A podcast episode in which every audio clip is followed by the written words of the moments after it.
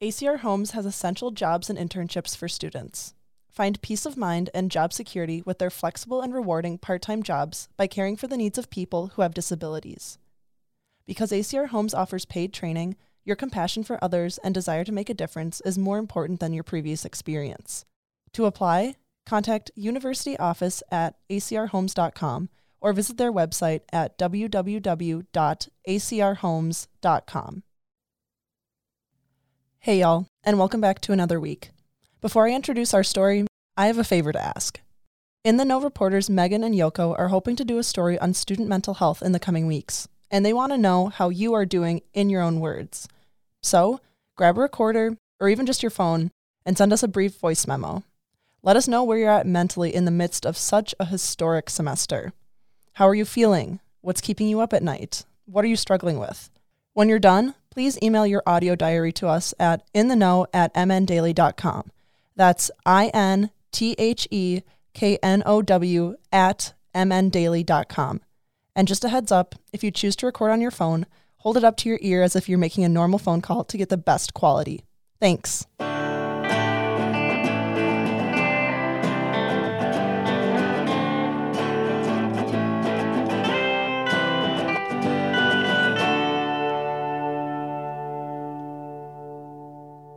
In nineteen twenty-five, the School of Nursing rejected Dorothy Waters from completing her residency because of her race.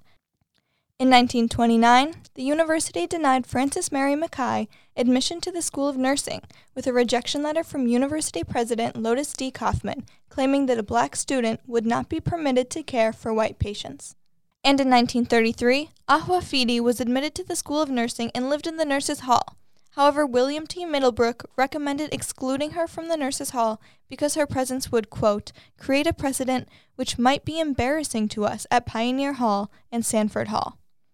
These three students are only some examples of discrimination against black students in healthcare at the University of Minnesota. These racist origins are not unique to the University of Minnesota. Many healthcare discoveries are rooted in racism. For example, the work of James Marion Sims, who is known as the father of modern gynecology. Sims, whose name appears in several medical textbooks, practiced his surgical techniques on enslaved women. Medical textbooks acknowledge him as a surgical innovator, and often fail to criticize his practices, according to a two thousand eleven study.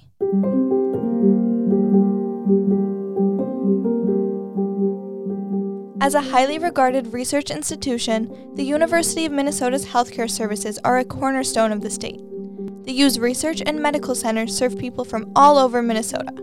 But an under-discussed part of these accomplishments is how medical institutions contribute to and perpetuate inequalities. Medical students at the U are advocating for changes in how the university addresses racism tied to healthcare fields. A student group, White Coats for Black Lives, is trying to increase diversity and awareness of racism in the medical field, specifically in their curriculum. More recently, the student group held a protest calling for the expulsion of the medical student who defaced the George Floyd mural. We wanted to talk to healthcare educators about how the U is responding in the field of medicine during calls for racial justice. To do this, we spoke with Barbara Peterson, the Inclusivity, Diversity, and Equity Committee Director for the School of Nursing, to see how the nursing school responded after the killing of George Floyd by a then Minneapolis police officer.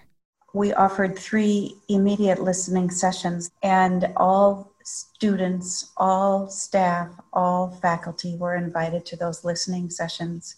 We opened those sessions with a statement of our firm rejection of racism and our firm, firm rejection of institutional racism that persists in our society. And then we offered an opportunity for anyone uh, to uh, just share and talk about how it has affected themselves personally, the community in which they live, and their understanding about how how this happens, how this can happen. The School of Nursing held an event focused on institutional racism and racial disparities in healthcare in response to the health inequities for B I P O C during covid nineteen. The day promoted reflection among students to address structural inequalities and their impact on health outcomes. From that reflection then uh, builds action. And so Nasra and I are um, trying to lead people in uh, reflective action. And it's true, nursing has been part of, you know, has an institutional racist past, as healthcare has, and has really had to reckon with that. I would say, like, it's almost like an onion, like unpeeling the layers. That's Doctor Nasra Jama. She's the Assistant Director of the Inclusivity, Diversity, and Equity Committee at the School of Nursing. So, like, we have these layers that we put on and we protect ourselves, and we think we're protecting ourselves, not addressing very difficult topics like this, but just creating this space and letting people be able to have a conversation was really helpful. To peel the onion, she mentioned, the school is examining issues in their curriculum. So one of the things we did this summer was take a, a deep dive into our curriculum and look at what are we teaching our students? How are we talking about race, ethnicity, um, culture, health disparities, just some of these key words, anti-racism. How are we talking about it? In what courses are we talking about this? Um, we also started reaching out to our faculty that teach in those core classes that all students have to take and figuring out how are you addressing this? What have you done? What has worked? Um, and then slowly working our way into looking at the textbooks. While Doctor Jama said the school's public health books address racism and social justice, the competency-based books do not properly discuss race and also use white bodies as the medical standard. Most textbooks feature lighter skin tones in their imagery, which disregards the experiences of B I P O C patients. Our competency-based books don't necessarily talk about it, and they talk about culture as a catch-all for everything, race, racism, difference, anything like that. They use that word to talk about it, and we know that's not the way to go about it. Um, I think changing that is going to take a lot of work for us to advocate for as people who are using these textbooks. The thing that's the hardest, I think, to identify is the normalcy of the white body, and that that's been the most persistent. The textbooks also negatively present racialized groups. Doctor Jama said anytime students read about a non-Caucasian group, it's because they have a higher risk for this or that disease, and that can negatively impact how these future healthcare workers see their non-white patients. That's all they're seeing about a racial group. They can walk away with thinking, for example, a person of, you know, an X X group has a high rate of hypertension, diabetes, alcoholism, S T Is, every single thing, right, when you look at it that way. And that's all you walk away with thinking, especially if you don't have any personal relationship with people. If you're coming from, let's say, rural Minnesota, and that's all you grew up in, and you've never seen a person of a different racial or ethnic group, and that's all you're reading about, you're going to go in with a very biased, negative, prejudiced um, way, and that's going to seep into your practice and in the way that you interact with and the type of questions you ask your patients. Um, and that's one thing that I hope we can affect. That's one thing that I hope that I can affect in my practice and in and, and, and any influence that I have and, and being in this office is really trying to change that narrative um, and present a, present a more inclusive way of caring for people of color, especially our indigenous and our African or Black populations in this country.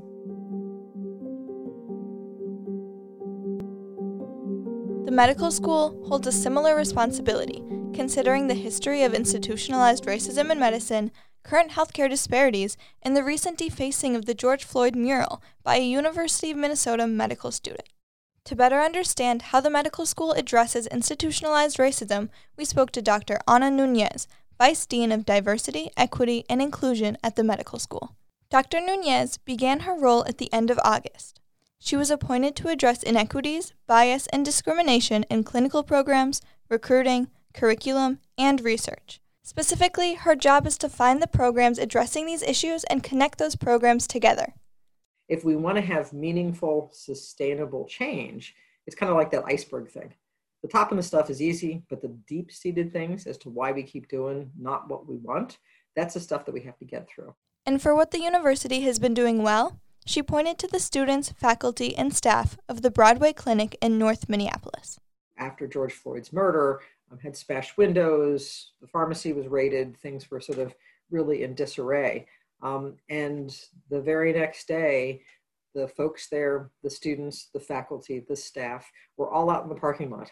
and they were sort of providing sort of food and beverages for folks. They were checking to make sure that people were okay. And within one week, they were back to business. They were back in terms of sort of caring for people. If you want exemplars in terms of how to get it right, those are exemplars. Those are really impressive. That is not the standard across the United States. If we had those standards, then we probably would nationally have a lot less problems in terms of sort of health disparities. She also acknowledges the textbooks need to be changed to better represent everyone, and added that curriculum reviews are already underway. The change for textbooks is being pushed from outside with students and new medical literature. For our students and, and, and medical students, um, you can't just rely on a book that could sort of represent something five years old. Your responsibility is to be inquisitive, find some literature that talks about what's the evidence today and how is this. By literature, she means new articles that evaluate present conditions rather than textbooks, which are updated less frequently.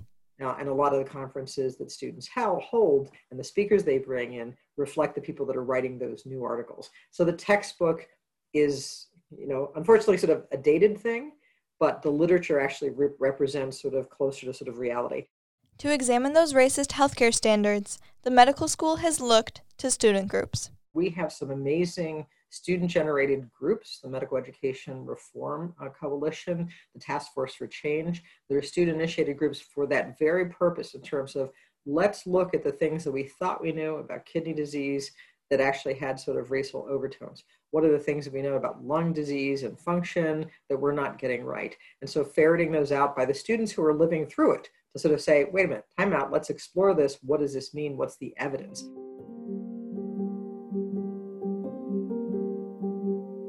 Curriculum reviews are underway in attempts to transform the future generations of healthcare professionals. But racial biases, structural inequities, and disparities are still prevalent in healthcare. Student advocates, along with university leadership, are looking to further increase representation, enrollment, and inclusion in healthcare to improve health outcomes among underserved communities.